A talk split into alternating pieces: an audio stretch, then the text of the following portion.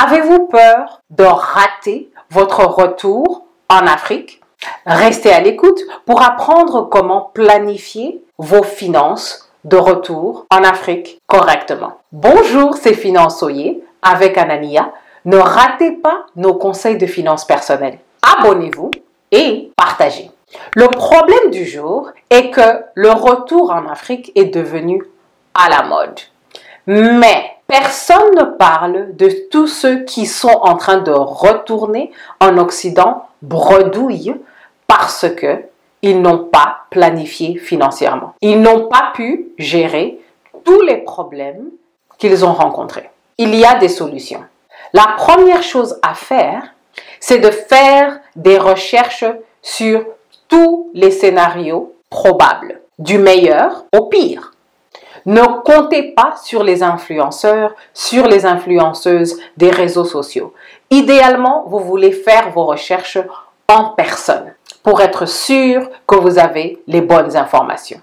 Une autre chose à laquelle vous devez penser, ce sont vos standards de vie. Soyez honnête. Si vous avez besoin de l'Internet, de l'eau, de l'électricité, 24 heures sur 24, ça influence le coût de la vie et ça influence le montant que vous devez épargner pour retourner en Afrique. Si vous voulez répliquer le standard de vie en Occident, quand vous retournez en Afrique, vous devez épargner en conséquence. Si vous ne pouvez pas épargner en conséquence, vous devez prendre des décisions avant de retourner en Afrique. Si vous voulez économiser moins, vous, allez être forcé d'ajuster vos standards de vie ou de choisir un autre pays. Une autre chose à laquelle vous devez penser, ce sont vos compétences. Sont-elles compatibles à votre pays de destination? Dans les grandes villes africaines maintenant, il y a des Africains avec des compétences de pointe.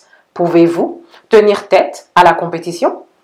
Si vous ne pouvez pas, vous devez changer de pays ou vous devez rester en Occident pour vous rendre plus compétitif. La dernière chose à laquelle beaucoup de gens ne pensent pas, ce sont les impôts, les charges et les frais. Avant d'arriver en Afrique, et après votre arrivée en Afrique. Et cela applique que vous soyez dans le travail de l'entrepreneuriat ou le travail du salariat. Si vous avez plusieurs nationalités, la nationalité que vous choisissez pour retourner en Afrique a des implications légales et surtout financières.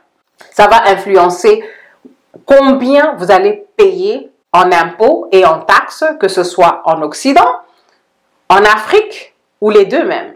Vérifiez les choses dans le pays de destination avec des professionnels pour pouvoir planifier correctement. La question du jour est comment planifiez-vous votre retour en Afrique? Quand on passe à l'action, il y a des pays où vous payez les impôts et les taxes d'après votre salaire. Si vous savez cela à l'avance, vous pouvez prévoir quand est-ce que je peux vendre mon bien, quand est-ce que je peux acheter un autre bien. Si vous faites cela, vous allez être capable de payer moins de taxes ou même de payer zéro taxe. L'idée, c'est d'avoir l'information correcte à l'avance et de prendre des décisions stratégiques pour diminuer vos charges, pour diminuer les surprises et les montants que vous allez perdre. Le retour en Afrique doit être planifié avec des informations qui sont correctes, avec des informations qui sont de sources autoritatives.